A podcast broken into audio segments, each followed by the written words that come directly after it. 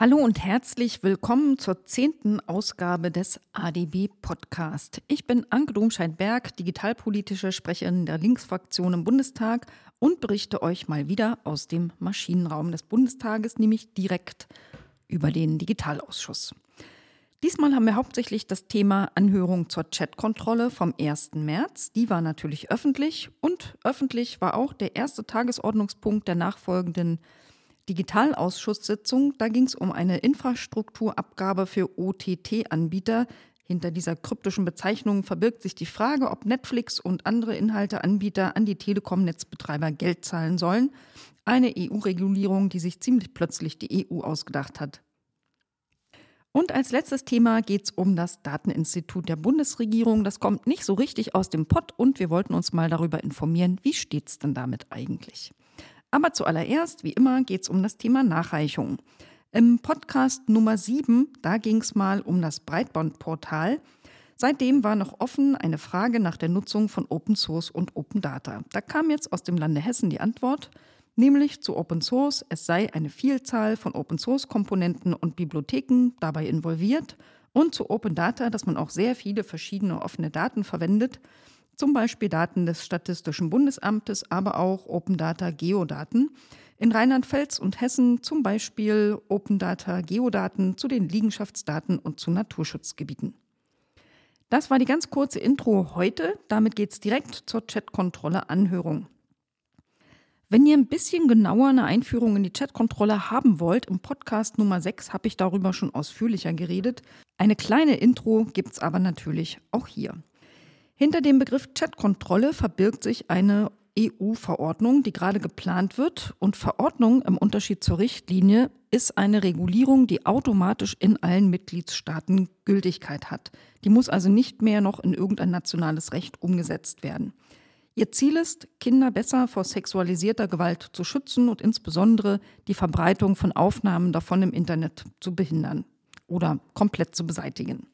Sie hat einen ausgesprochen technischen Fokus und man kann es ganz klar sagen, ihr Hauptinhalt ist eine anlasslose Massenüberwachung. Da geht es nicht nur um die Durchsuchung von Chats, wie der Begriff Chatkontrolle vielleicht nahelegt. Es geht auch um die Durchsuchung von E-Mails, um die Durchsuchung von irgendwelchen Cloud-Backups. Zum Beispiel, wenn ihr eine iCloud-Foto-Backup habt, dann sind da auch alle eure Fotos drin, die dann gescannt werden würden. Und es geht auch um verschlüsselte Kommunikation, denn immer häufiger sind ja Gott sei Dank E-Mails und Chats verschlüsselt. Und da man das nicht so vernünftig scannen kann, hat sich die Europäische Union ausgedacht, dann könne man doch ein sogenanntes Client-Side-Scanning machen. Man scannt also eure Geräte und nicht erst die Inhalte irgendwo auf dem Server der E-Mail- oder Messenger-Anbieter, sondern bevor das Ganze verschlüsselt wird, liest man quasi mit in dem Moment, wo ihr das Zeug schreibt. Das ist natürlich ein Albtraum. Und es sind auch noch ein paar andere Albträume drin, nämlich eine verpflichtende Altersverifikation für wesentliche Dienste im Internet. Und es sind Netzsperren drin. Auf alles das gehe ich nachfolgend noch ein bisschen näher ein. Ich hatte euch im Podcast Nummer 6 auch schon mal erzählt von dem Gutachten beim Wissenschaftlichen Dienst, das ich beauftragt hatte, das zu dem Schluss kommt, dass der Entwurf dieser Richtlinie die Grundrechte in unangemessener Weise verletzt, dass sie die Grundanforderungen, sie müsse geeignet sein, angemessen und verhältnismäßig nicht erfüllt. Das verlinke ich euch auch hier nochmal in den Shownotes. Ich hatte auch erzählt von einem Antrag, den wir als Linksfraktion eingereicht hatten, der leider abgelehnt worden ist, da wollten wir, dass der Bundestag beschließt, dass nach Artikel 23 Grundgesetz die Bundesregierung dazu verpflichtet wird, eine bestimmte Position in der EU zu vertreten, in diesem Falle eine Ablehnung der kompletten Verordnung. Rings um die Chatkontrolle gibt es in der Bundesregierung schon seit Monaten ein ordentliches Hickhack. Man ist sich da nicht einig. Selbst da, wo eigentlich der Koalitionsvertrag sehr deutliche Aussagen macht, zum Beispiel ein absoluter Schutz der Anonymität im Internet und der Verschlüsselung von Kommunikation. Kurz vor der Anhörung am 1. März wurde dann nochmal eine neue Position der Bundesregierung veröffentlicht. Da gab es immerhin ein ganz klares Commitment zum Schutz verschlüsselter Kommunikation und zwar auch, dass keine Art der Umgehung von verschlüsselter Kommunikation da akzeptiert werden soll. Und damit ist offensichtlich auch explizit das sogenannte Client-Side-Scanning gemeint. das bei verschlüsselter Kommunikation im Prinzip auf eurem Gerät stattfinden würde. Was aber fehlt, ist immer noch eine Position, eine gemeinsame Position der Bundesregierung zu den kritischen Themen Altersverifikation und Netzsperren.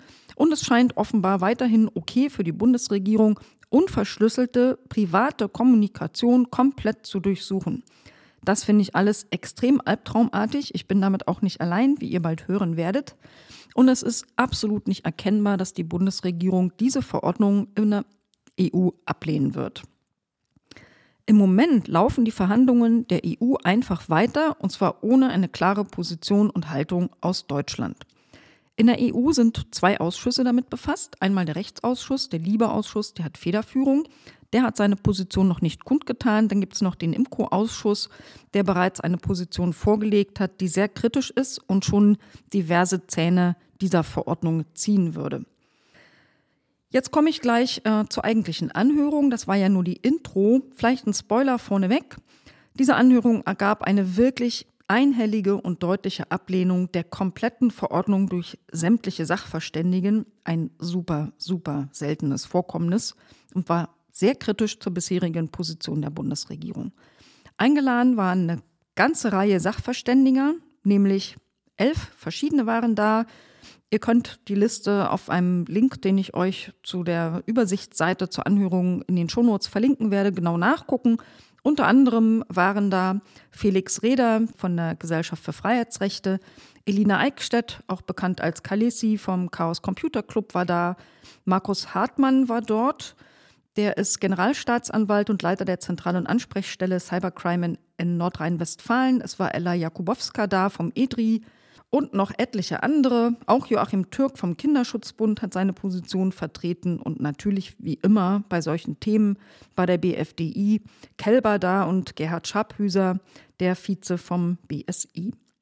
In der Mediathek des Bundestages könnt ihr diese Veranstaltung auch nachträglich noch angucken. Der Livestream wurde nämlich aufgezeichnet.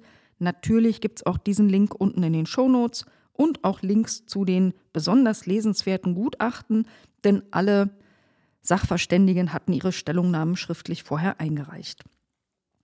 Es wurden ziemlich viele der kritischen Aspekte betrachtet, nämlich einmal, ob sich diese Verordnung grundsätzlich eignet. Schützt sie wirklich Kinder oder tut sie nur so? Oder ist sie möglicherweise sogar kontraproduktiv für das eigentliche Ziel? Dann ging es natürlich um den Eingriff in Grundrechte durch die Massenüberwachung privater Kommunikation, verschlüsselte und unverschlüsselte. Und es ging um die schon erwähnten Themen Altersverifikation und Netzsperren, aber auch um das ebenfalls enthaltene EU-Zentrum. Das gucken wir uns jetzt mal eins nach dem anderen an. Zuerst ging es um das Thema Scannen von Kommunikation. Da waren sich, was die verschlüsselte Kommunikation angeht, wirklich alle Sachverständigen absolut einig. Verschlüsselte Kommunikation muss ohne Wenn und Aber geschützt bleiben. Der Generalstaatsanwalt Hartmann, der sagte wörtlich, kompromittierte Verschlüsselung ist im Ergebnis gar keine Verschlüsselung mehr. Und er hat äh, sehr schön gesagt, es geht nicht darum, Strafverfolgung um jeden Preis durchzusetzen. Es muss immer die Verhältnismäßigkeit gewahrt sein. Er hat auch gesagt, man hängt ja auch nicht in jede Wohnung eine Kamera, nur um zum Beispiel häusliche Gewalt in jedem Falle aufzudecken. Das würde auch nicht verhältnismäßig sein, weil es die Privatsphäre so invasiv verletzen würde. Und er hat noch was ganz Interessantes gesagt. Er spricht ja aus der Praxis. Er ist ja, wie gesagt, Leiter der Zentral- und Ansprechstelle Cybercrime, die sich für das Land Nordrhein-Westfalen genau mit dieser Art von Straftaten auseinandersetzen. Und er sagt in seiner Praxis, und er macht das seit ein paar Jahren, ist die Verschlüsselung von Kommunikation sehr, sehr selten ein Ermittlungshemmnis. Das ist also nicht, woran es knackt. Der hat da ganz andere Probleme genannt, auf die kommen wir aber noch. Der Vertreter des Kinderschutzbundes Joachim Türk, der hat ganz klar gesagt, dass die Chatkontrolle gegen Grundrechte verstößt, aber auch gegen Kinderrechte. Denn natürlich haben auch Kinder Grundrechte. Natürlich kommunizieren die auch im Internet und wollen auch nicht überwacht werden. Und er sagt, dass es gerade für Kinder und Jugendliche besonders wichtig wäre, mit demokratischen Werten aufzuwachsen. Und dazu gehört natürlich auch darauf vertrauen zu können, dass nicht jede Art von elektronischer Kommunikation überwacht wird. Will man verschlüsselte Kommunikation trotzdem überwachen? Da muss man ja das schon erwähnte Client-Side-Scanning machen. Und das, das zeigte auch das Gutachten vom wissenschaftlichen Dienst, geht ja nur, wenn man Schwachstellen in die Geräte einbaut. Diese Schwachstellen, die führen aber dazu, dass es im Prinzip Sicherheitslücken sind, die auch Dritte ausnutzen können. Darauf hat Ella Jakubowski vom EDRI unter anderem hingewiesen, aber auch der Vertreter des Bundesamts für Sicherheit in der Informationstechnik meinte, die Angreifbarkeit von IT-Systemen, also von all unseren Geräten, die wir so benutzen, durch Kriminelle werde stark erhöht. Mehrere Sachverständige sehen große Gefahren für die IT-Sicherheit durch diese eingebauten Schwachstellen und damit hohe Risiken für die gesamte Gesellschaft. Ein bisschen weniger einheitlich stellte sich das Bild dar, wenn man die unverschlüsselte Kommunikation anguckt. Generalstaatsanwalt Hartmann zum Beispiel fand es im Prinzip okay, wenn man serverseitig scannt. Bei unverschlüsselter Kommunikation ist das ja dann möglich. Aber nur dann, wenn man dafür keine künstliche Intelligenz und irgendwelche seltsamen Filter einsetzt, sondern wenn man sogenannte Hash-Werte dafür nur verwendet und ein Abgleich damit, das beschreibe ich euch später nochmal genau. Und damit hat er aber mehr eine Einzelmeinung vertreten. Also die meisten Sachverständigen waren eigentlich der Meinung, es ist völlig schnurzpiep, ob Kommunikation, die privat ist, verschlüsselt ist oder unverschlüsselt, denn jede private Kommunikation gehört geschützt. Es darf keinen Unterschied geben zwischen einem Schutz im analogen und einem Schutz im digitalen. Und genauso wie das Briefgeheimnis für Briefe gilt, die zugeklebt sind, gilt es eben auch für Briefe, die nicht zugeklebt sind oder auch für Postkarten. Die darf ja auch ein Postbote nicht einfach so durchlesen, auch wenn es vielleicht einfacher ist. Und das lässt sich natürlich auf verschlüsselte und nicht verschlüsselte Kommunikation übertragen.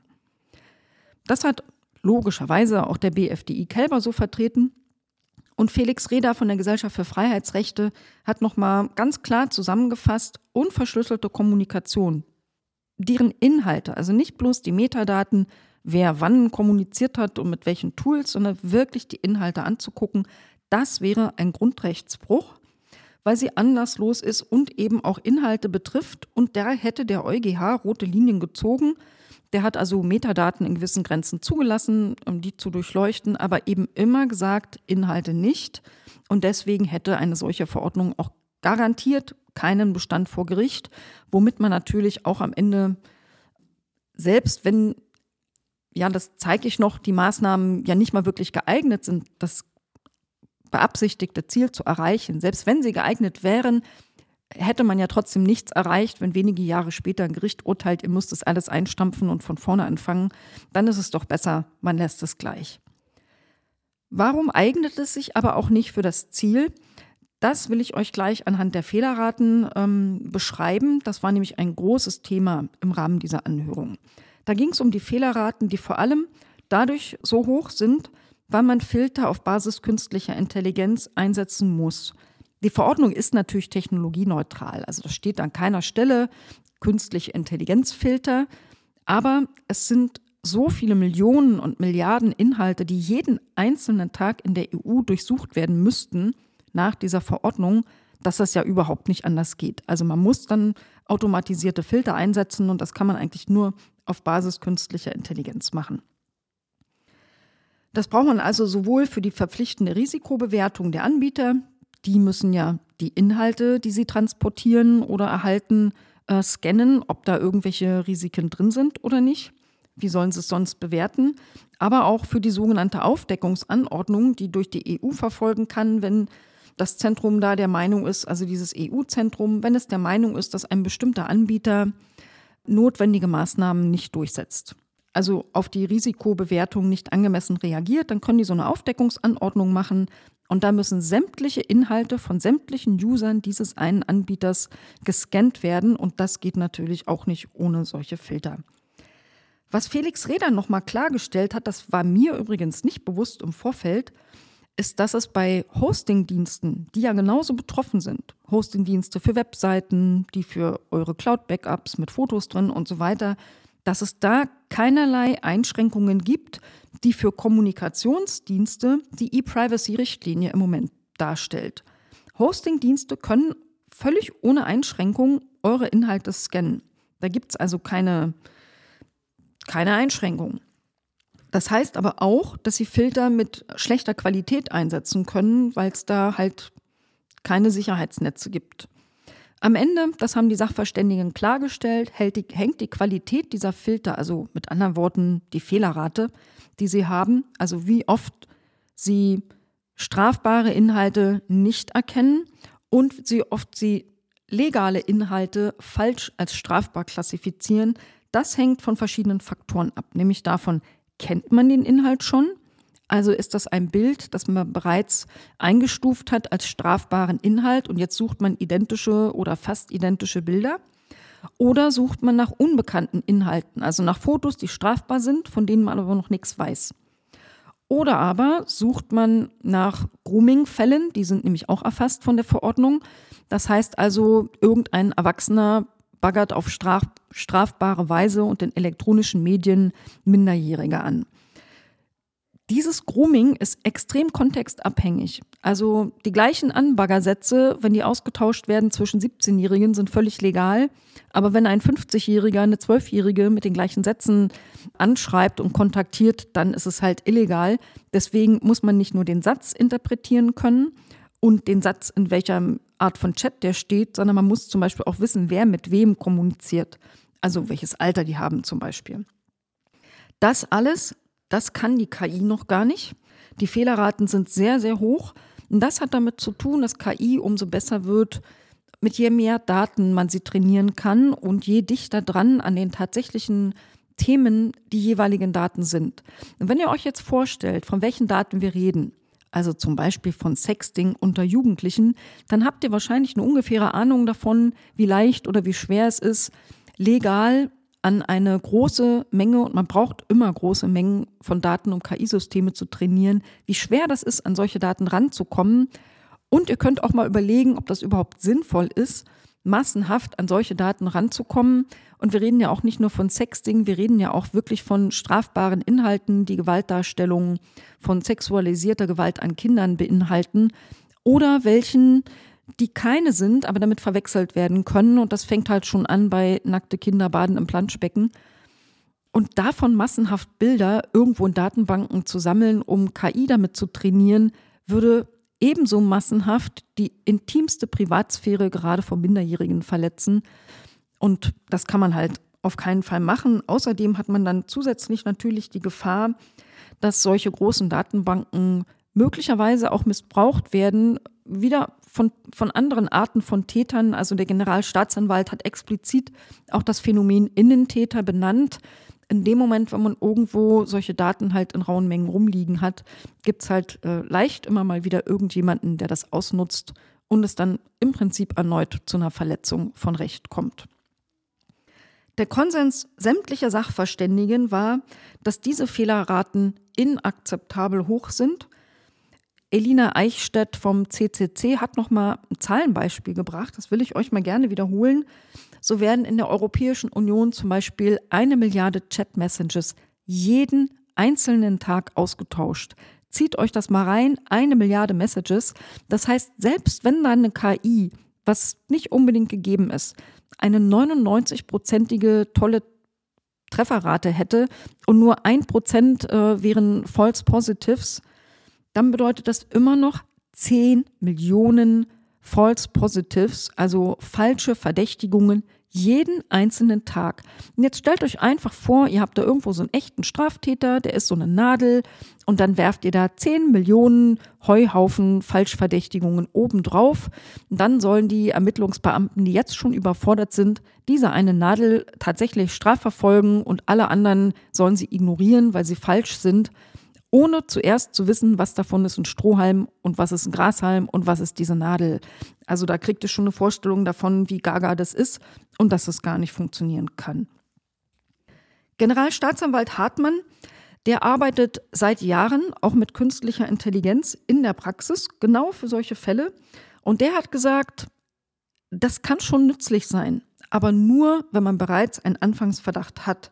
Da kann man die Ermittlungen im Nachgang optimieren ich vermute mal, wenn man irgendeinem Täter 10.000 Bilder gefunden hat, dass man dann mit KI möglicherweise schneller findet, welche da so richtig schlimme sind und welche nicht.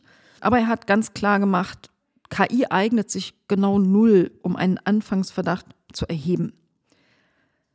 Auch vom Kinderschutzbund von Joachim Türk kamen klare Worte dazu, denn die Fehlerraten belasten die Polizeiarbeit und halten damit, wie ich das auch mit der Nadel und dem Heuhaufen euch schon beschreiben wollte, die Ermittler von der echten Ermittlung ab. Und das ist natürlich zum Nachteil von Kindern und Jugendlichen, die man davor schützen möchte, dass Wiederholungstäter weiter fortsetzen mit ihren Straftaten.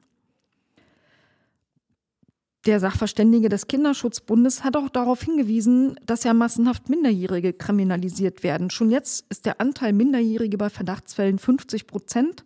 Mit einer solchen Verordnung kann das sogar noch mehr werden, was natürlich massiv die Entwicklung von Minderjährigen beeinträchtigen kann. Und er wies darauf hin, dass damit auch massenhaft die absolute Intimsphäre von Kindern verletzt wird, wenn False Positives irgendwo auf dem Tisch von Leuten landen, die völlig unberechtigt sind, unbeteiligte, wildfremde Dritte, die sich dann die nackigten Kinder angucken. Also Felix Reder von der GFF sah das genauso und die Sachverständige des EDRI, die hat das bezeichnet als Invasion of Children's Rights.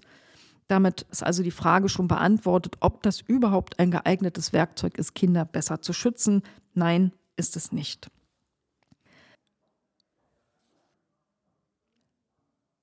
Ich habe euch jetzt lang und breit erzählt, welche Probleme der Einsatz von künstlicher Intelligenz macht und dass das zu besonders hohen Fehlerraten führt, wenn Inhalte unbekannt sind oder wenn man kontextfrei zum Beispiel Grooming erkennen soll. Ein Unterschied macht es ja, wenn man bekannte Bilder hat und da gibt es als Alternative das Hash-basierte Verfahren. Dabei wird ein Bild, das man kennt, umgewandelt in ein Hashwert, eine Kombination aus Zahlen und Buchstaben, die spezifisch ist für dieses eine Bild und das wird in einer Datenbank abgelegt. Wenn es dann darum geht, zum Beispiel Anhänge in euren E-Mails oder Fotos in der, im iCloud Foto-Backup zu scannen nach dieser Verordnung, dann würden alle eure Bilder nach dem gleichen Algorithmus auch in solche Hash-Werte umgewandelt und mit dieser einen Datenbank abgeglichen. Und wenn es dann zu einem Treffer kommt, dann habt ihr vermutlich genau das gleiche Bild da gehabt. Ich hoffe, dass das nie stimmt. Aber ähm, ihr könnt am Prozess erkennen, dass da die Fehlerrate automatisch sehr viel kleiner ist. Damit ist die Methode im Prinzip geeignet und auch recht effektiv. Und Generalstaatsanwalt Hartmann befürwortet auch diese Art serverseitigen Scans. Andere haben das trotzdem kritisch gesehen, denn es geht ja darum, ist es eine private Kommunikation ja oder nein. Und wenn es eine private Kommunikation ist, dann muss es einfach auch tabu sein. Es muss egal sein, ob die Verschlüsselung erfolgt ist oder nicht erfolgt ist.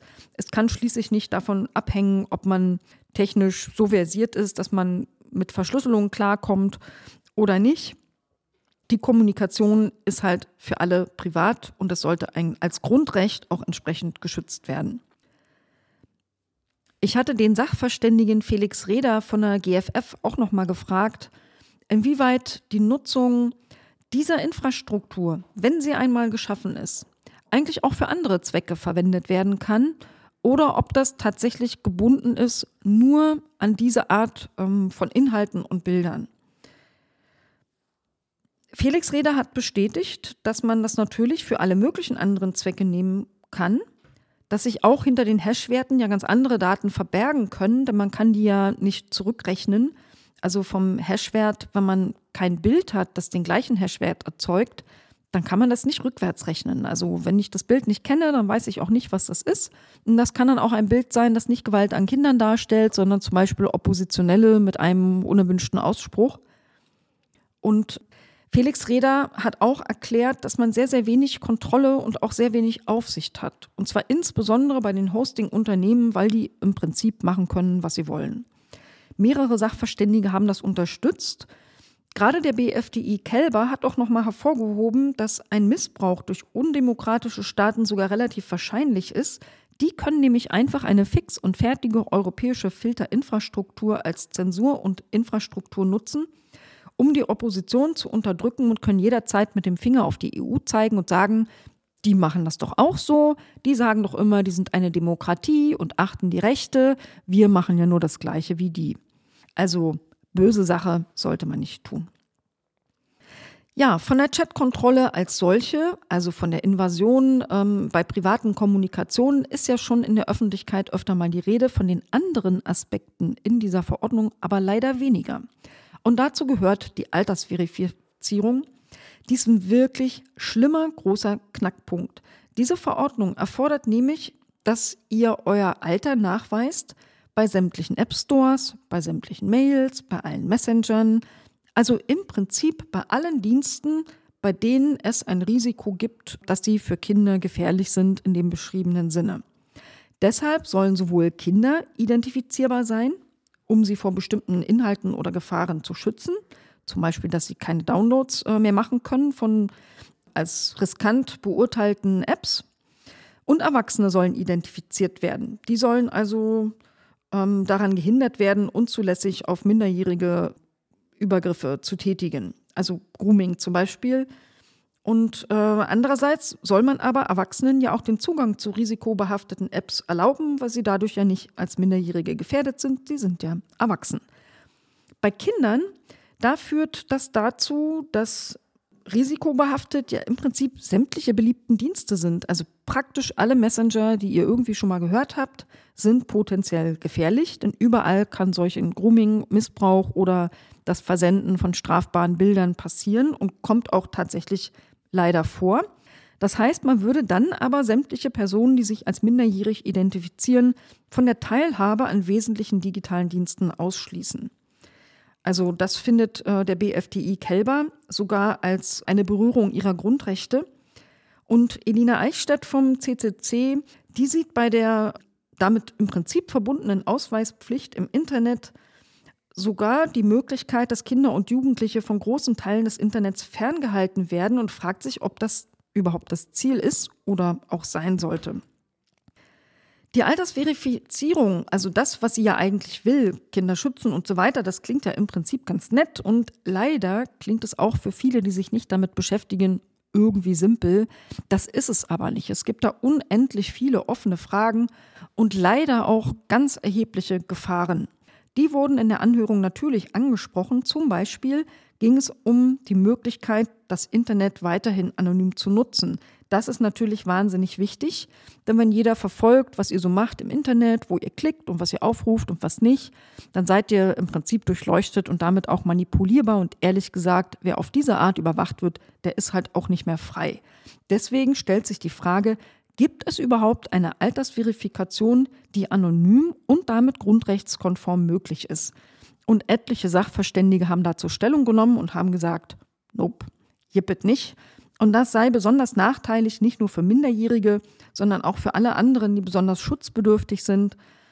Das sind unter anderem ähm, Whistleblower, aber auch andere mit schutzbedürftiger Kommunikation wie Journalisten und ihre Quellen, Anwältinnen und ihre Klienten, Ärztinnen und ihre Patientinnen, aber auch alle möglichen anderen Menschen.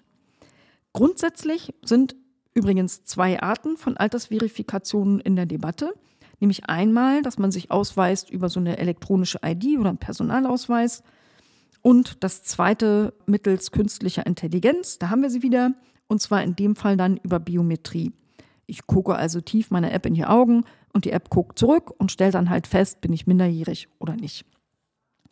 Ich habe deshalb mal Felix Reda von der GFF gefragt, wie soll denn eigentlich eine Altersverifizierung bei Minderjährigen funktionieren? Also einen Ausweis haben die ja nicht und damit haben die auch keine E-ID, zumindest nicht, ähm, wenn sie ein bestimmtes Alter unterschreiten. Und daraufhin hat Felix geantwortet, dass es ja da verschiedene Varianten gäbe. Also zum einen könnte man ja dann einfach alle Erwachsenen sich ausweisen lassen, die so eine E-ID haben oder einen Ausweis und könnte den ganzen Rest einfach als der Rest ist minderjährig klassifizieren, was dann bedeutet, dass der minderjährige Rest keinen Zugriff auf wesentliche Teile des Internets mehr hat und zum Beispiel auch nicht aus, ähm, auf App Stores zugreifen kann. Und Felix Reda hat einen ganz wichtigen Hinweis gebracht, dass damit natürlich auch alle Menschen, die so eine EID oder so einen Ausweis nicht haben, genauso davon ausgeschlossen sind. Zum Beispiel Menschen, die irgendwo papierlos unterwegs sind. Die können dann halt leider keine Apps runterladen etc. pp. Können auch kein E-Mail-Konto mehr haben, also natürlich völlig unsagbar. Aber die EU-Verordnung erfordert ja sogar, dass man auch Minderjährige direkt erkennt. Das heißt, mit dem Ausschlussverfahren wäre die Verordnung eigentlich noch gar nicht erfüllt. Deswegen gäbe es auch eine zweite Methode und das ist nämlich die mit der Biometrie. Das ist aber maximal invasiv, denn eure Gesichtsbiometrie, die habt ihr wirklich euer Leben lang. Ihr kriegt vielleicht mal Falten und vielleicht hängt auch mal eine Backe im Laufe eures äh, Lebens irgendwann. Vielleicht werden auch eure Haare grau, aber die Geometrie eures Gesichts, der Abstand von den Augen im Verhältnis zur Nase, jada, jada, jada, das habt ihr wirklich von Kindheit bis ins hohe Alter. Und damit seid ihr auch von Kindheit bis ins hohe Alter identifizierbar. Deswegen ist das also mit einer lebenslangen äh, Erkennbarkeit und Identifizierungsmöglichkeit verbunden, weshalb diese Daten besonders schützenswert sind, der Datenmissbrauch besonders gefährlich und außerdem bei biometrischer Erkennung die Fehlerquote nochmal besonders hoch ist, und zwar auch wieder bei ganz bestimmten Bevölkerungsgruppen. Also ein ethnischer Hintergrund kann das sein, wo man besonders schlecht erkannt wird, zum Beispiel mit dunklerer Hautfarbe. Da kriegen die das Alter ganz schlecht geschätzt, diese Tools. Aber auch hm, Erwachsene, die Pech haben und ein bisschen jünger aussehen, da funktioniert es halt auch nicht so gut. Also beides schlechte Idee. Sowohl Felix Reder als auch der BFDI Kelber sehen eine eklatante Gefahr der Überidentifikation. Denn selbst wenn man sagt, man will ja nur pseudonym wissen, ist eine Person über 18 oder unter 18, wird die Realität dazu führen, dass Anbieter ihre Marktdominanz ausnutzen und im Prinzip die Identität abfragen. Also bis hin zum Geburtsdatum und deinem Namen, weil das einerseits für die Unternehmen das Risiko minimiert, dass sie irgendwas falsch machen und irgendwelche Strafen zahlen müssen. Und andererseits, weil sie dann ihren Datenhunger ausleben können, denn die Identität einer Person ist natürlich eine der wertvollsten Informationen überhaupt. Ich habe Felix Reda auch mal gefragt, was für Auswirkungen hat denn so eine Altersverifizierung auf das Open-Source-Ökosystem? Da gibt es nämlich auch diverse Zusammenhänge, die hat Felix äh, dann auch beschrieben, nämlich einerseits gibt es Auswirkungen auf einzelne Open-Source-Apps zum Beispiel oder auch Mailsysteme oder andere Anwendungen da kann ja aus dem Source Code, weil es eben Open Source ist, die Altersverifikation auch einfach aus dem Code gelöscht werden. Es gibt einfach keine zentrale Instanz, die überprüft, ob das noch drin ist oder nicht. In einem dezentralen, offenen Ökosystem kann man das nicht machen. Und noch schlimmer wird es, wenn man sich die App Stores anguckt. Die EU will ja eigentlich, dass die dominanten Marktanbieter App Store von Google und Apple ein bisschen in ihrer Macht beschränkt werden und dass es mehr Vielfalt und mehr Alternativen gibt. Deswegen haben die ja gerade erst den Digital Market Act gemacht, um solche Alternativen zu fördern. Theoretisch sind auch Open-Source-Alternativen damit gemeint. Und deswegen ist eben ein App Store wie der F-Droid App Store als unabhängige Open-Source-Plattform wahnsinnig wichtig. Aber auch dort kann man eben eine Altersverifikation nicht rechtssicher umsetzen, und im Prinzip wäre das ein Aus für den F-Droid App Store und damit äh, hintenrum wieder die Dominanz der beiden US-Konzerne weiter gestärkt, womit die EU ihre eigene Strategie konterkarieren würde. Also wirklich egal, wo man hinguckt bei der Altersverifikation, die ist total übel und es ist eben nicht bloß die Chatkontrolle. Zu wenig debattiert wird bei der Verordnung aber auch das Thema Netzsperren. Das ist halt so ein untoter Wiedergänger. Wir kennen ja schon seit Unzeiten den Slogan Löschen statt Sperren und der gilt halt immer noch. Alle Gegenargumente gelten nach wie vor. Netzsperren sind einfach komplett bekloppt, denn sie sind ineffektiv, weil sie leicht zu umgehen sind. Also wer an die Inhalte ran will, der kommt auch weiterhin ran, weil die gefährlichen Inhalte immer noch im Netz erreichbar sind, nur halt auf einen kleinen Umweg. Deswegen muss man auch weiter auf Löschen setzen. Der Generalstaatsanwalt hat diesen alten Slogan noch ein bisschen abgewandelt. Der hat in seiner Stellungnahme geschrieben, verfolgen statt sperren. Denn das ist natürlich auch richtig. Man muss einerseits Inhalte löschen und andererseits Straftäter auch verfolgen. Sperren alleine bringt nichts. Ein anderes Problem bei den Netzsperren ist, dass immer wieder legale Inhalte gesperrt werden. Und dazu hat äh, Felix Reder von der GFF auch mal ausgeführt, diese Verordnung von der Europäischen Union, die fordert ja, dass man auf URL-Basis Sperren ausspricht. Also ein Link, der explizit zu einem ganz bestimmten Inhalt führt. Laut EuGH ist auch gar nichts anderes rechtmäßig. Die Alternative zu einer einzelnen URL-Sperre ist nämlich eine Domain-Sperre. Für die, die jetzt nicht wissen, wovon ich da gerade rede, also wenn ich zum Beispiel ein illegales Dokument bei Dropbox.com hochlade, dann würde eine Domainsperre bedeuten, dass ich Dropbox.com sperre, also die komplette Domain. Mit sämtlichen Inhalten, die da liegen, die sind dann alle nicht erreichbar. Das wurde tatsächlich schon gemacht, hat zum Beispiel in Österreich zu Ausfall äh, von großen Teilen des Internets geführt, wenn man dann eine relativ große Domain blöderweise gesperrt hat. Aber das ist halt auch nicht zulässig. Zulässig wäre nur eine Sperre der einzelnen URL zu dem einen Dokument, das da bei Dropbox falsch herumliegt. Dazu braucht man aber eine Zugriffsprüfung und die geht gar nicht, weil fast alle URLs heute HTTPS-URLs sind. Das heißt, sie sind verschlüsselt. Der Domain-Inhaber kann also überhaupt nicht sehen, wer da auf was zugreift. Und übrigens empfiehlt das BSI ja auch, dass alle URLs heute verschlüsselt sein sollen und das empfiehlt sich auch aus Gründen des Verbraucherschutzes. Zum Beispiel, wenn ihr so ein Online-Banking-Formular ausfüllt und da Login-Daten eintragt, dann wären die mitlesbar, wenn diese Seite der Aufruf nicht verschlüsselt ist. Deswegen macht man das heute halt fast überall. Und damit geht nur die Domainsperre. Und wie man das nicht raffen kann in der Europäischen Union, ist mir völlig schleierhaft. Ähm, also man tut so, als könnte man URLs sperren, kann man aber nicht. Und außerdem sind generell gesprochen diese Art von Netzsperren, ich zitiere mal Elina Eichstätt vom CCC, ein Zensurtool ohnegleichen. Ein weiteres äh, Teil dieser EU-Verordnung ist dieses Europäische Zentrum. Das soll technischen Support leisten, eine zentrale Datenbank pflegen, wo die ähm, strafbaren Inhalte alle drin sind für den Abgleich, es soll vernetzen und beraten, es soll auch allerdings in geringerem Maße Anlaufstelle für Betroffene sein und hat einen ganz eindeutigen Fokus, nämlich Everything Tech. Die Einschätzung der Sachverständigen zum EU-Zentrum ging schon sehr viel weiter auseinander als bei den anderen Themen.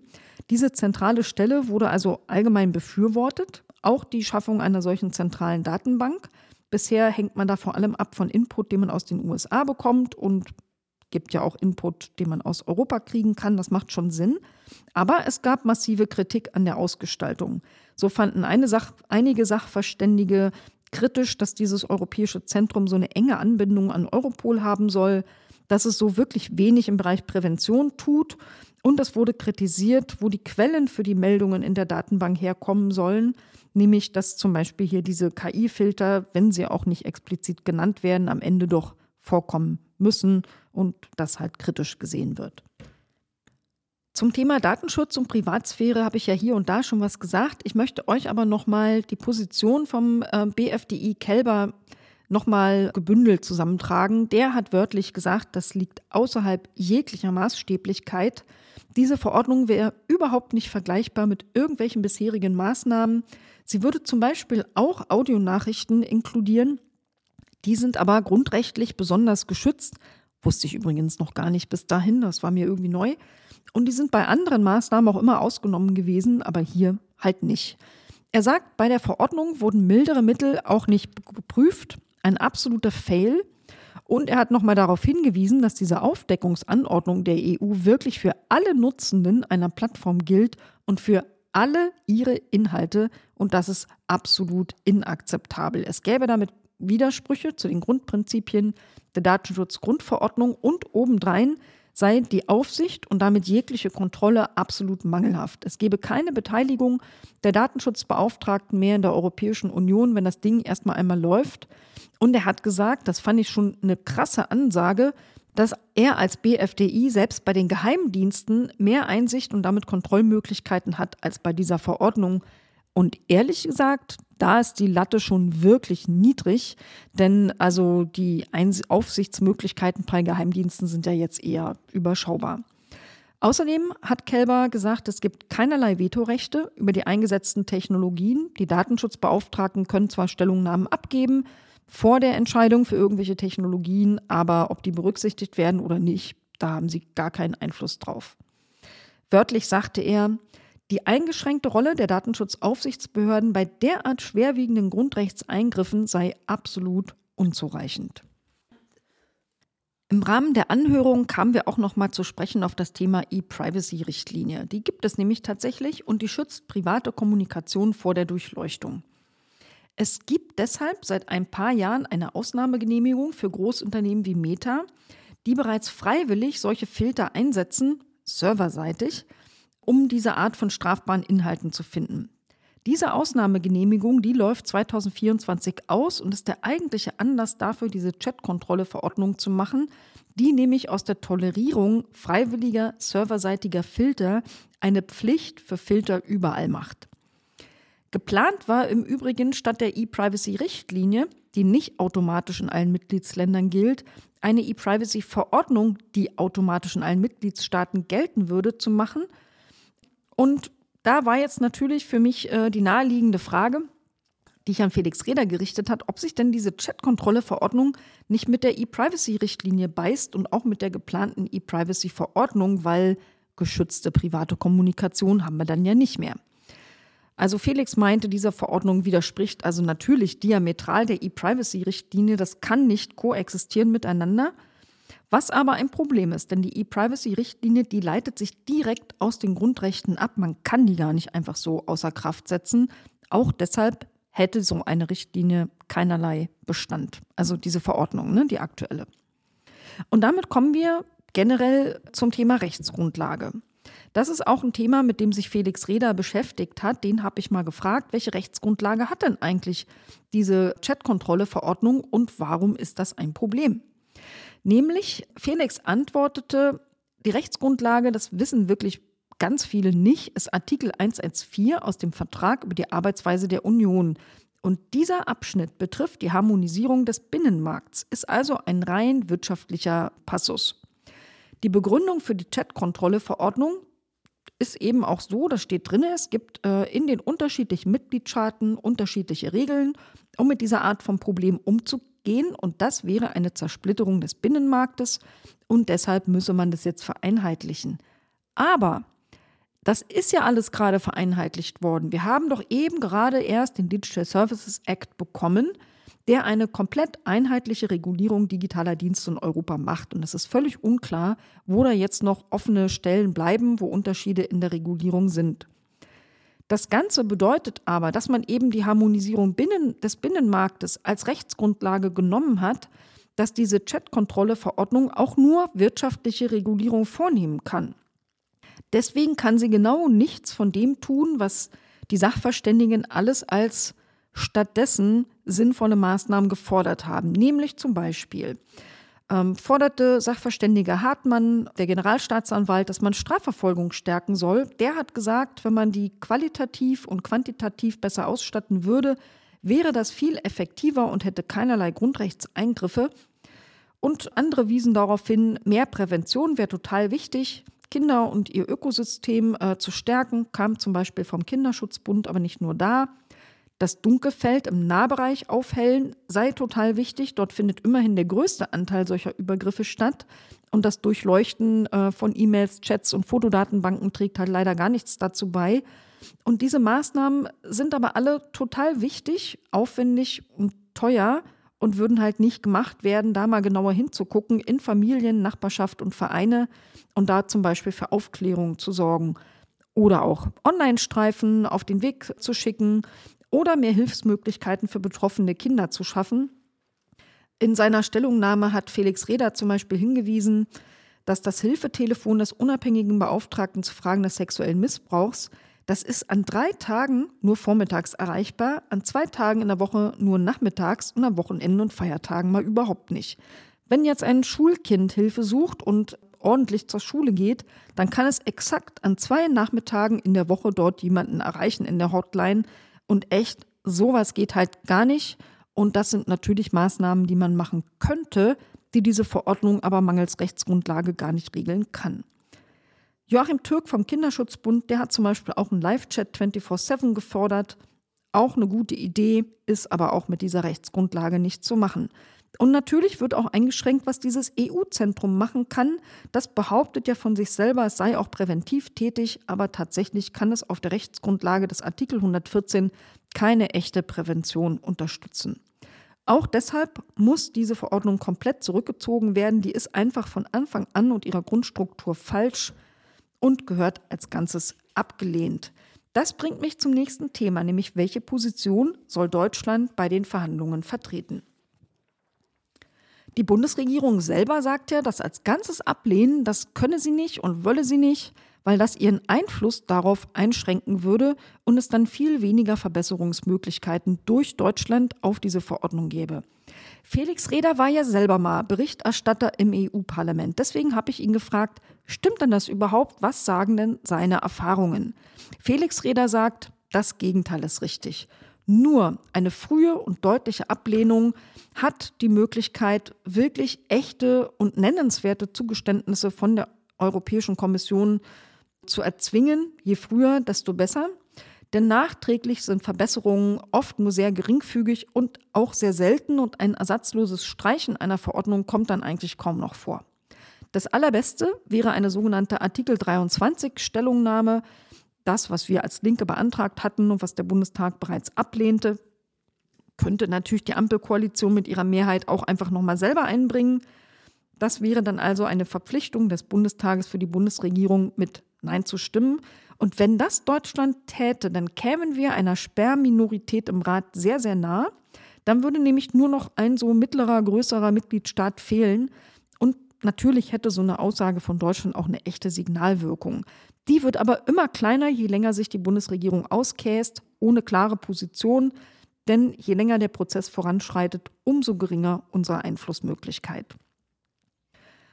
Auch Kalesi, Elina Eichstädt vom CCC, empfiehlt eine grundsätzliche Ablehnung der Verordnung. Sie sagt, es sei eine krasse Überschätzung von Fähigkeiten, die Technologien haben. Das muss man gesellschaftlich lösen. Es wäre ein komplett falscher, nicht mehr korrigierbarer Ansatz. Und Staatsanwalt Hartmann, der ja sogar positive Einzelteile sieht, wie das EU-Zentrum, der sagt, als Gesamtpaket findet er das nicht zustimmungsfähig wegen der absoluten Unverhältnismäßigkeit. Und Ella Jakubowska vom EDRI sagt, ähm, ich zitiere sie mal wörtlich, I have not seen surveillance before like this. Solche Art von Überwachung hat sie noch nie irgendwo gesehen. Sie sagt, die Verordnung muss in Gänze weg, das geht einfach gar nicht. Und das fordert nicht nur ihre NGO, der EDRI, sondern 124 NGOs in ganz Deutschland. Es muss alternative Wege geben, die gibt es übrigens ja auch, äh, um Kinder zu schützen, ohne die Grundrechte zu erodieren. Die Vertreterin äh, und Sachverständige vom Load e.V., die sagte, der wohlwollende Überwachungsstaat ist ein falsches und gefährliches Narrativ. Deshalb muss der Entwurf zurückgezogen und grundsätzlich überarbeitet werden während der Vertreter äh, des Kinderschutzbundes meinte, Kinderschutz und Grundrechte darf man nicht gegeneinander ausspielen. Ein Fokus auf Technologie lenkt von der Notwendigkeit gesellschaftlicher Maßnahmen ab. Kein einziger Sachverständiger, keine Sachverständige hat diese Verordnung befürwortet und der Bundesregierung die Zustimmung empfohlen.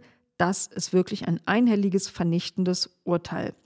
Die Bundesregierung sollte also schnellstmöglich tatsächlich ganz klar ablehnen, und zwar rundherum und nicht bloß alles, was Verschlüsselung kaputt macht. Die Sachverständige des LOT e.V. hat übrigens auch darauf hingewiesen, dass das leider eine weltweite Tendenz ist. Diese Verordnung ist kein europäischer Unfall oder Zufall, denn Kinderschutz wird weltweit als Vorwand für mehr Überwachung genommen. Zum Beispiel gibt es eine ähnliche Verordnung gerade in der Schublade in den USA, die nennt sich Kids Online Safety Act und auch Großbritannien hat so ein Gesetz geplant und in Australien ist sowas schon sogar in Kraft. Wir können das nur vielleicht noch gemeinsam und gesellschaftlich verhindern. Bringt euch also ein, verbreitet die Informationen, schreibt euren Abgeordneten, insbesondere wenn sie Mitglied der SPD-Fraktion sind. Ansonsten empfehle ich euch nochmal die Stellungnahmen von Felix Reda zu lesen, von der Gesellschaft für Freiheitsrechte, von Ella Jakubowska vom EDRI, von Kalesi, auch bekannt als Edina Eichstädt, vom CCC, Markus Hartmann, den Generalstaatsanwalt und Joachim Türk vom Kinderschutzbund und wie immer natürlich Ulrich Kelber vom BFDI. Das war's lang und breit zur Anhörung Chatkontrolle, ein super wichtiges Thema. Guckt euch, wenn ihr wollt, auch noch die ganzen zwei Stunden der Aufzeichnung an. Der Link unten in den Shownotes. Wir hatten im Marie-Elisabeth Lüders Haus an der Stelle fünf Minuten Pause. Dann ging es mit der Ausschusssitzung weiter, an deren Anfang ich wie immer die Öffentlichkeit beantragt habe. Nicht nur für den ersten Top, der war schon beschlossen als öffentlich, sondern auch für den zweiten. Das wurde abgelehnt und abgelehnt wurde auch die Öffentlichkeit für die Folgesitzung für die Tagesordnungspunkte Breitbandförderung und KI-Act. Schade, schade. Ich werde das weiter so machen und hoffe immer noch, dass sich es irgendwann erübrigt. Ja, der erste Top war dann tatsächlich sogar ein öffentlicher. Da ging es um die Infrastrukturabgabe für OTT-Anbieter. Auch das könnt ihr also online in der Mediathek des Bundestages nachgucken. Den Link wie immer in den Shownotes. Diese Debatte ist ein echter alter Wein in neuen Schläuchen. Im Kern geht es darum, dass große Content-Provider, Netflix, YouTube, Google, Amazon und Konsorten einen finanziellen Beitrag zu den Ausbaukosten der Breitbandnetze leisten sollen, weil ja so viele ähm, ihrer Daten auf den Netzen transportiert werden. Da gibt es verschiedene Bezeichnungen, zum Beispiel früher hieß es mal so Sending Party Pays, bei uns heißt es OTT, Infrastrukturabgabe. OTT ist die Abkürzung für Over the Top. Damit sind Inhalte gemeint, die über das Internet, aber ohne Einfluss der Internet-Service-Anbieter angeboten werden. Oder mal so auf Deutsch gesprochen, Deutsche Telekom hat keine Kontrolle über das, was ihr bei Netflix guckt. Das sind also Over-the-Top-Inhalte. Ja, da gibt es also einige, die sind dafür und einige, die sind dagegen. Dafür sind unter anderem der Europäische Telco-Verband und der Internationale Mobilfunkverband. Deren Argumente sind zum Beispiel, das braucht man, sonst kann man den Ausbau vom Breitband nicht finanzieren. Das braucht man, sonst verpasst man die Ausbauziele. Oder die Content-Provider verursachen doch total viel äh, von dieser Datenmenge. Die Netzbetreiber bezahlen aber ganz alleine das Netz. Das ist total gemein, das sei nicht fair und man braucht eine Fair-Share-Beteiligung. Das sind vor allem die Argumente der Mitgliedstaaten Italien, Frankreich und Spanien, die diese Forderungen unterstützen. Gegen die Einführung ist unter anderem der BEREC, das sind die EU-Regulierungsbehörden im Verbund, der in einem Vorbericht vor signifikanten Schäden für das Internet-Ökosystem gewarnt hat und geschrieben hat, dass alle die Argumente, die man vor zehn Jahren, als das schon mal in Europa diskutiert worden ist, vorgebracht hat, dass die alle immer noch gültig sind. Gegner auch der Verband der Verbraucherzentralen, Gegner auch im Prinzip die komplette Zivilgesellschaft, viele Wissenschaftlerinnen und Expertinnen. Deren Argumente? Es gibt eine eklatante Gefahr für die Netzneutralität, denn zahlende Content-Provider sind dann wahrscheinlich bevorzugt und andere möglicherweise ausgesperrt. Genau das ist in Südkorea passiert, dem einzigen Land, wo es so eine Regelung schon gibt. Ähm, übrigens hat der Vertreter des Bundesministeriums gesagt, dort sei eine derartige Richtlinie krachend gescheitert, so seine Wortwahl. Und ähm, man befürchtet auch, dass die Medienvielfalt verringert wird. Auch das hat sich in Südkorea bestätigt. Dort werden nämlich einige Inhalte einfach gar nicht mehr angeboten. Der Konsumentenschutz ist in Gefahr, nämlich einerseits kriegen sie weniger Inhalte angeboten, aber möglicherweise höhere Preise. Natürlich werden die durchgereicht und wir zahlen am Ende dafür. Und es kann zu Wettbewerbsverzerrungen kommen, denn große Telcos können ihre Verhandlungsmacht zu Ungunsten kleinerer Anbieter ähm, ausnutzen. Das Geld für den Ausbau, sagen die Gegner, sei auch überhaupt nicht erforderlich. Das würde man ja daran sehen, dass es genug Länder gibt, die einen super Ausbau haben, ohne solche Abgabe zu fordern.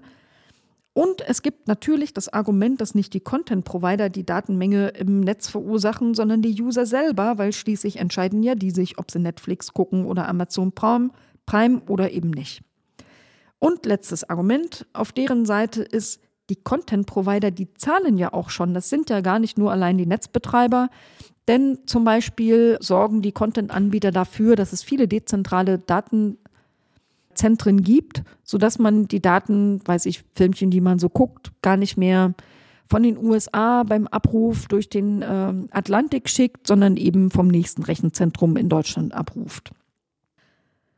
Es gibt jede Menge Länder in der Europäischen Union, die also kritisch eingestellt sind. Pro waren ja nur Italien, Frankreich und Spanien. Besonders kritisch sind Deutschland, Estland, Dänemark, Finnland, Irland, die Niederlande und Schweden, die gemeinsam auch Briefe an die EU geschrieben haben. Dazu später mehr.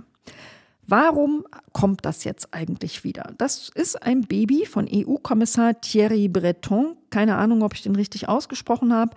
Der rein zufällig der ehemalige CEO von Orange ist und der das ganz plötzlich als persönliches Prestigeobjekt vor der EU-Wahl 2024 durchpeitschen will. Die Bundesregierung selber hat aus der Presse davon erfahren, das war schon sehr, sehr komisch. Und zwar im Mai 2022 wurde das zum ersten Mal angekündigt. Seit 23. Februar gibt es eine europäische öffentliche Konsultation. Daran können sich übrigens alle beteiligen, auch Unternehmen, Zivilgesellschaft, Behörden und im Prinzip auch EU-Bürgerinnen, also auch ihr. Der gesamte Prozess war bisher wirklich mehr als ungewöhnlich. Sämtliche Sorgfaltsregeln der EU-Gesetzgebung wurden eklatant verletzt. Das Ding ist nicht mal im Arbeitsprogramm der Europäischen Kommission für 2023 enthalten und soll jetzt plötzlich in, noch in diesem Jahr quasi umgesetzt werden. Das ist also wirklich irre. Es war nicht mal eine Folgeeinschätzung vorgesehen. Die ist ja jetzt angestoßen worden, weil sieben Länder sie schriftlich gefordert haben und eingefordert haben, dass es einen ordnungsgemäßen Gesetzgebungsprozess gibt. Jetzt gibt es äh, diese öffentliche Konsultation, allerdings mit einem höchst tendenziösen Fragebogen.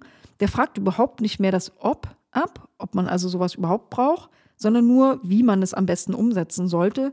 Es fehlen komplett Aspekte zum Konsumentenschutz und zur Netzneutralität. Es fehlen die Perspektiven kleiner, mittlerer Unternehmen, von öffentlichen rechtlichen An äh, Rundfunkanbietern oder Medienanbietern. Es fehlen die Positionen der Internet-Exchanges, da es wirklich ausschließlich und einseitig die Sicht der Telekom-Anbieter reflektiert.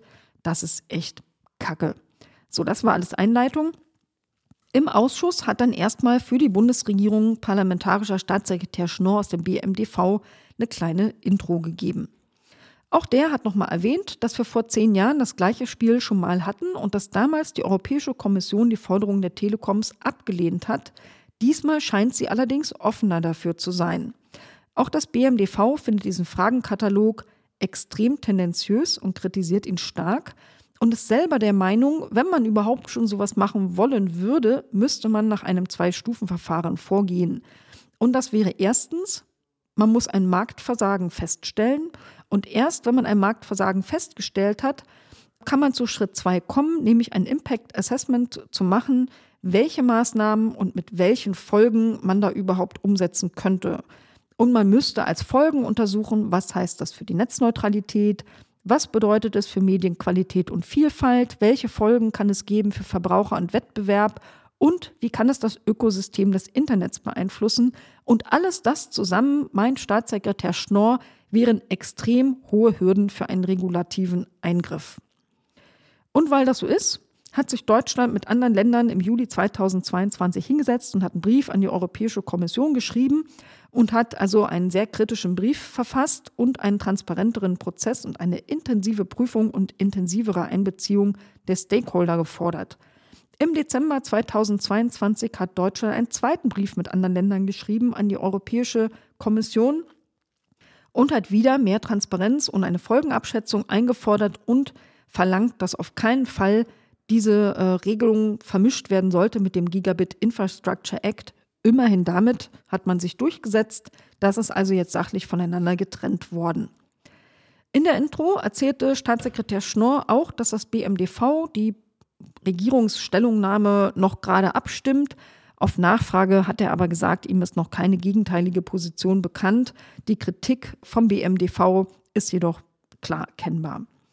Deutschland wird sich an dieser europäischen Stakeholder-Befragung übrigens auch mit einer Stellungnahme beteiligen und wird auch ungefragt die Frage beantworten, ob man so eine Regel überhaupt braucht. Und wir haben ziemlich klar rausgehört, nö, braucht man nicht.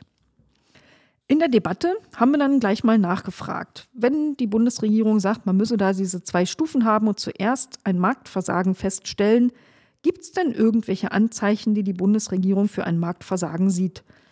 Weder BMDV noch BNetzA haben ein, irgendein Marktversagen bisher festgestellt.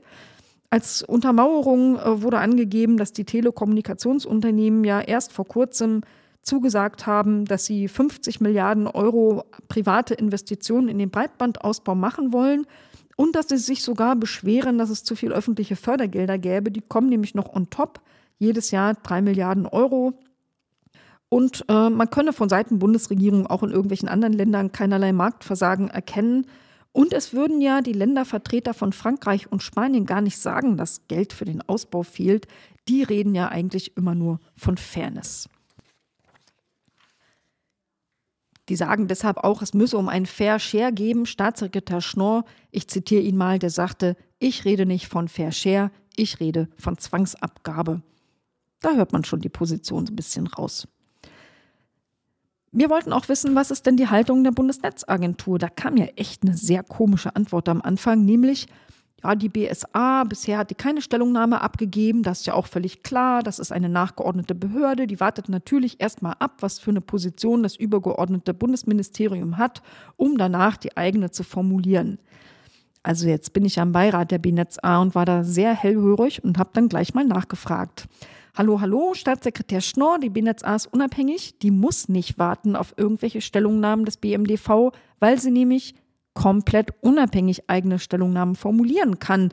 Und ist das etwa nicht mehr so? Nimmt das BMDV in irgendeiner Art und Weise Einfluss auf die Bundesnetzagentur? Woraufhin sich Staatssekretär Schnorr für seine unglückliche Wortwahl entschuldigt hat und gesagt hat, nope, nope, ist natürlich auf gar keinen Fall der Fall. Die BNetzA sei äh, total unabhängig, es gebe keinen Einfluss. Und im Übrigen sei die BNetzA ja auch sehr skeptisch. Der BNetzA-Vorsitzende sei ja selber Vizechef der BEREC und die BEREC-Stellungnahme ist ja sehr, sehr kritisch. Und als ich nochmal nachfragte, BNetzA hat ja im September da so einen Workshop schon zum Thema gemacht, und was da halt so bei rausgekommen sei, da sagte er, zumindest sei dort keinerlei Marktversagen festgestellt worden. Ja, BNetz A, also weiterhin unabhängig, eine gute Nachricht. Zur Netzneutralität haben wir gefragt, wie sieht es dann aus? Was ist die Position der Bundesregierung? Das ist nicht so einfach zu beantworten, denn es hängt am Ende davon ab, wie man das umsetzt. Interessant fand ich aber, dass der Staatssekretär meinte, das Telekommunikationsunternehmen Orange, das hätte schon wirklich massiv in Frankreich und in der Europäischen Kommission für diese Abgabe lobbyiert.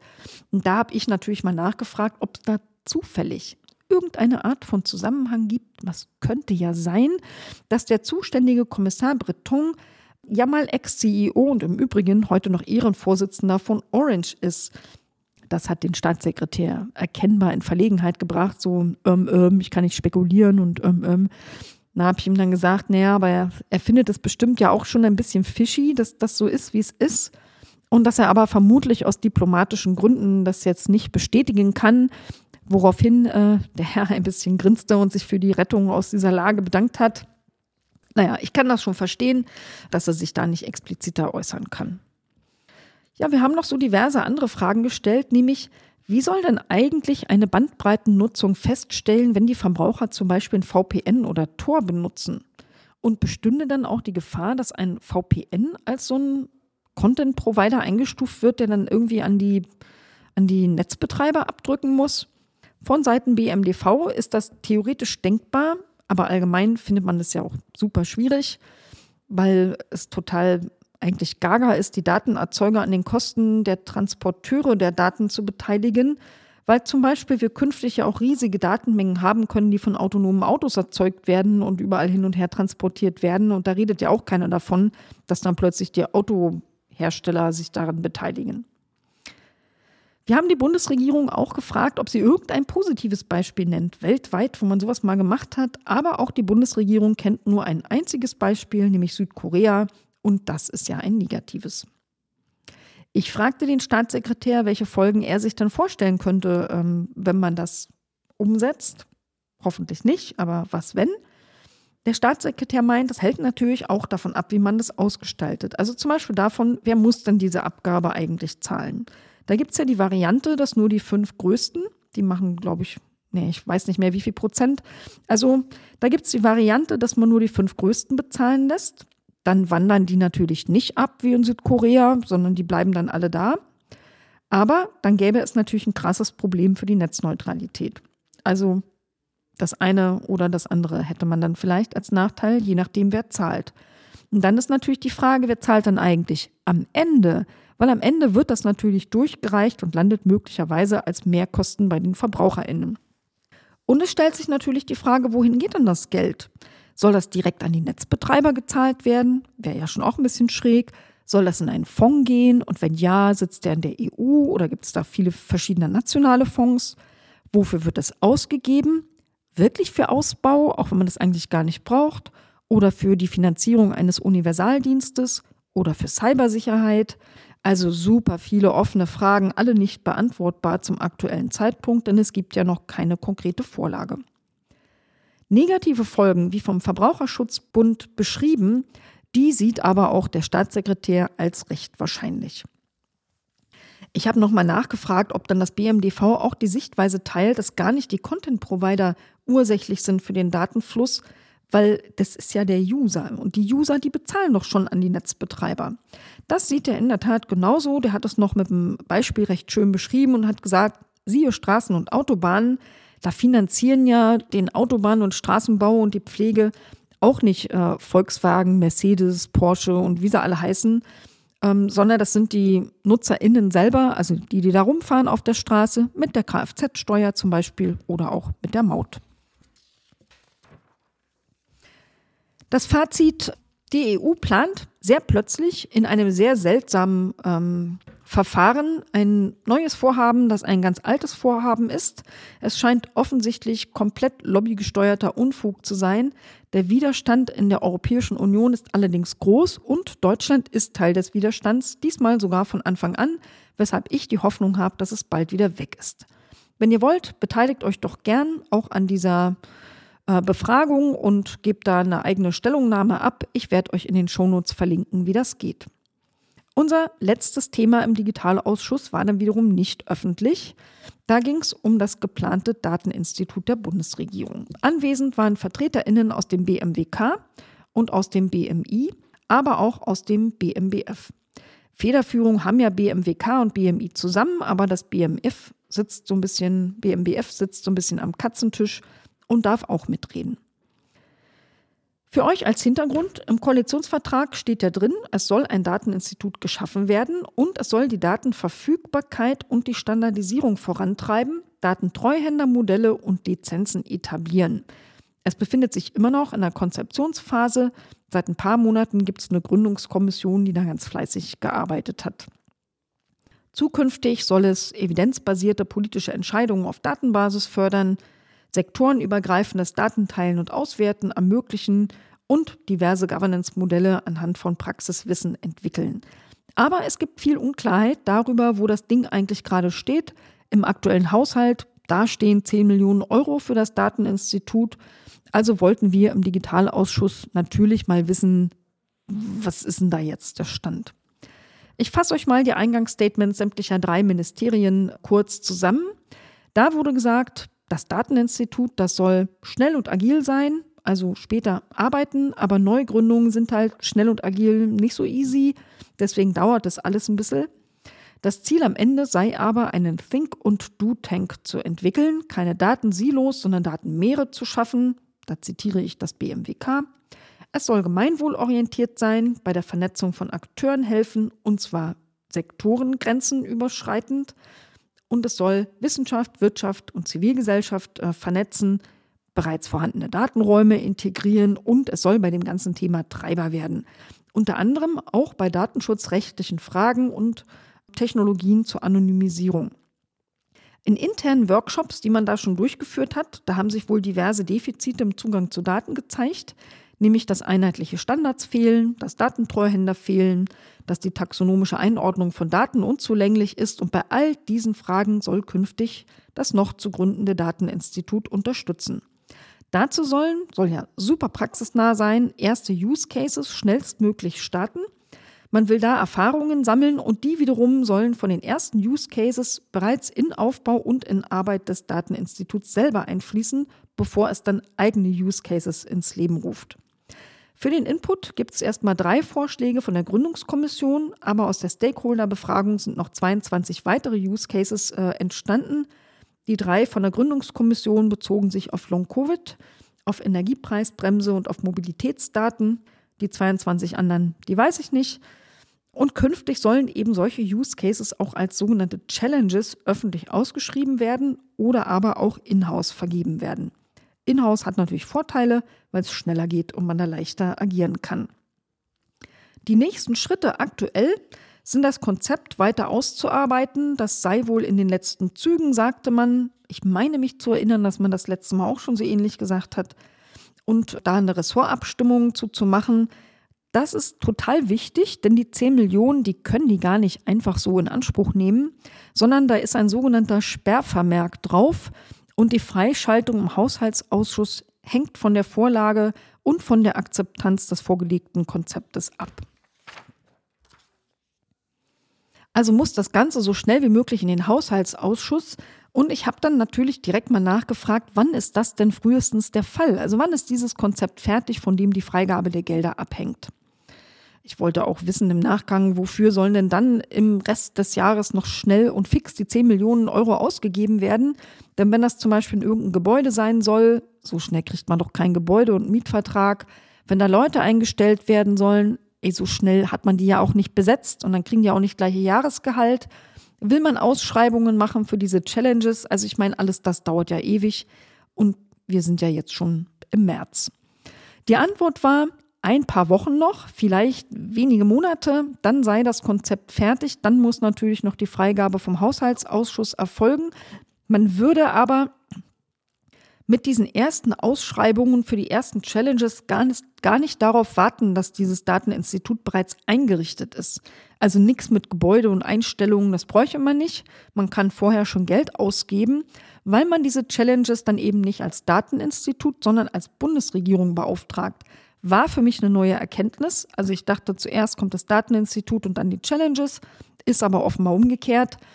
Da wurde also ganz schnell gesagt, nicht, dass jemand auf die Idee kommt, das Dateninstitut braucht es gar nicht, weil die Bundesregierung das ja auch alleine machen kann. Das sei nicht der Fall. Aber ich wollte natürlich wissen, wie viel Personal haben die denn jetzt gerade in den Ministerien dafür? Da wurde nur gegrinst, da gibt es keins extra, das machen die alle nebenbei, und zwar genau die, die da gerade vor uns saßen im Ausschuss. Und genau deshalb, weil man das natürlich nicht ewig nebenbei machen kann, sei die Einrichtung des Dateninstitutes total wichtig. Für uns super spannend war auch die Frage, wie soll das denn dann operieren? Wie soll die Governance dieses Dateninstitutes eigentlich mal sein? Das weiß man noch nicht wirklich. Was man weiß, ist, langfristig betrachtet soll es eigenständig sein, also unabhängig von der Bundesregierung. Es ist jetzt noch unklar, wie das genau aussehen soll. Die Governance wird eine der ersten Ausschreibungen sein. Und ähm, also auch die Rechtsform ist noch unklar.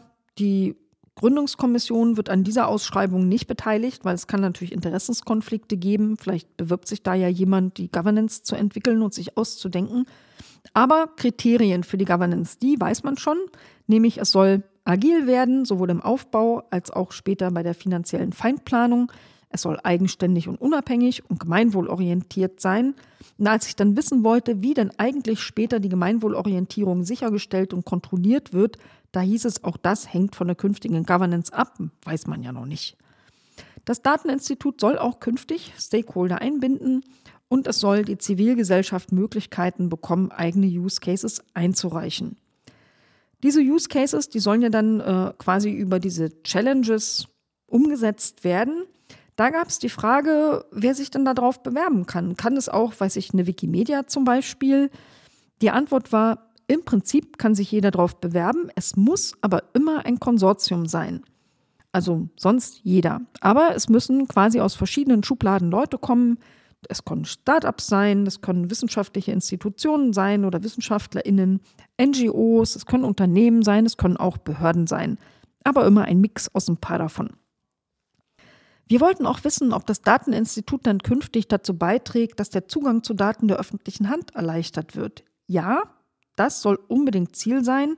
Es soll ein wichtiger Akteur bei der Verwaltungsdigitalisierung werden, denn es gäbe noch wahnsinnig viele Datenschätze, das stimmt, in der öffentlichen Verwaltung, die man als Open Data noch heben kann und auch heben soll. Die Finanzierung wurde klargestellt, die ist zu Anbeginn noch 100% Bundesmittel, wie in diesem Jahr theoretisch 10 Millionen, wo das BMWK noch total optimistisch ist, dass man die noch komplett ausgegeben kriegt. Ich würde jetzt echt viel darauf verwetten am Ende des Jahres, dass wir da feststellen können, dass das genau nicht der Fall sein wird. Langfristig soll aber dieses Dateninstitut auch Einnahmen generieren und zum Beispiel Datentreuhänder mit einbinden und dann soll es eben nicht mehr zu 100 Prozent aus Bundesmitteln finanziert werden. Aktuell ist, wie gesagt, ja noch kein einziger Euro freigegeben. Das hängt ja noch vom Haushaltsausschuss ab. BMI und BMWK drängen dabei übrigens total auf Geschwindigkeit. Das BMBF, das aber keinerlei Federführung hat, das legt äh, größeren Fokus auf die Qualität des Konzeptes wegen seiner langfristigen Wirkung. Das sei also nicht hilfreich, wenn man da einfach nur auf schnell, schnell guckt. Ja, zusammengefasst, es gibt vor allem offene Fragen. Die konkrete Umsetzung ist weiterhin unklar. Und ich ahne das aus, das Konzept liegt in ein paar Wochen vor, am Ende ein paar Monate werden. Und kleine Erinnerung, wir haben März. In ungefähr vier Monaten beginnt die sitzungsfreie Zeit. Dann tagt der Haushaltsausschuss erst wieder im September. Und dann spätestens ist die Ausgabe der 10 Millionen komplett unmöglich geworden. Also mal gucken, wie schnell die sich da jetzt auf die Füße machen. Das war's für den ADB-Podcast vom 3. März. Ich danke euch fürs Zuhören und möchte euch äh, noch einen kleinen Ausblick geben. Am 15. März, da gibt es die nächste digitale Ausschusssitzung am 15. März gibt es die nächste Sitzung des Digitalausschusses mit einem öffentlichen Tagesordnungspunkt, der aber sehr spannend sein wird, nämlich Bundesminister Lauterbach, Minister für Gesundheit, ist zu Gast und erzählt über digitale Projekte im Gesundheitswesen. Gibt es ja massenhaft. Außerdem, weil nicht öffentlich, werde ich euch berichten über die neue Förderrichtlinie zum Breitbandausbau und über die künstliche Intelligenzrichtlinie der EU. Wenn ihr das nicht verpassen wollt, vergesst nicht, den Podcast zu abonnieren und ich freue mich wie immer über euer Feedback, gerne verbunden mit dem Hashtag der ADB Podcast, über alle Feedback-Kanäle, die ihr wie immer auch in den Shownotes finden werdet. Bis dahin macht's gut, habt ein schönes Wochenende miteinander oder falls ihr das an einem Montag, Dienstag oder Mittwoch hört, habt eine schöne Woche und bleibt gesund.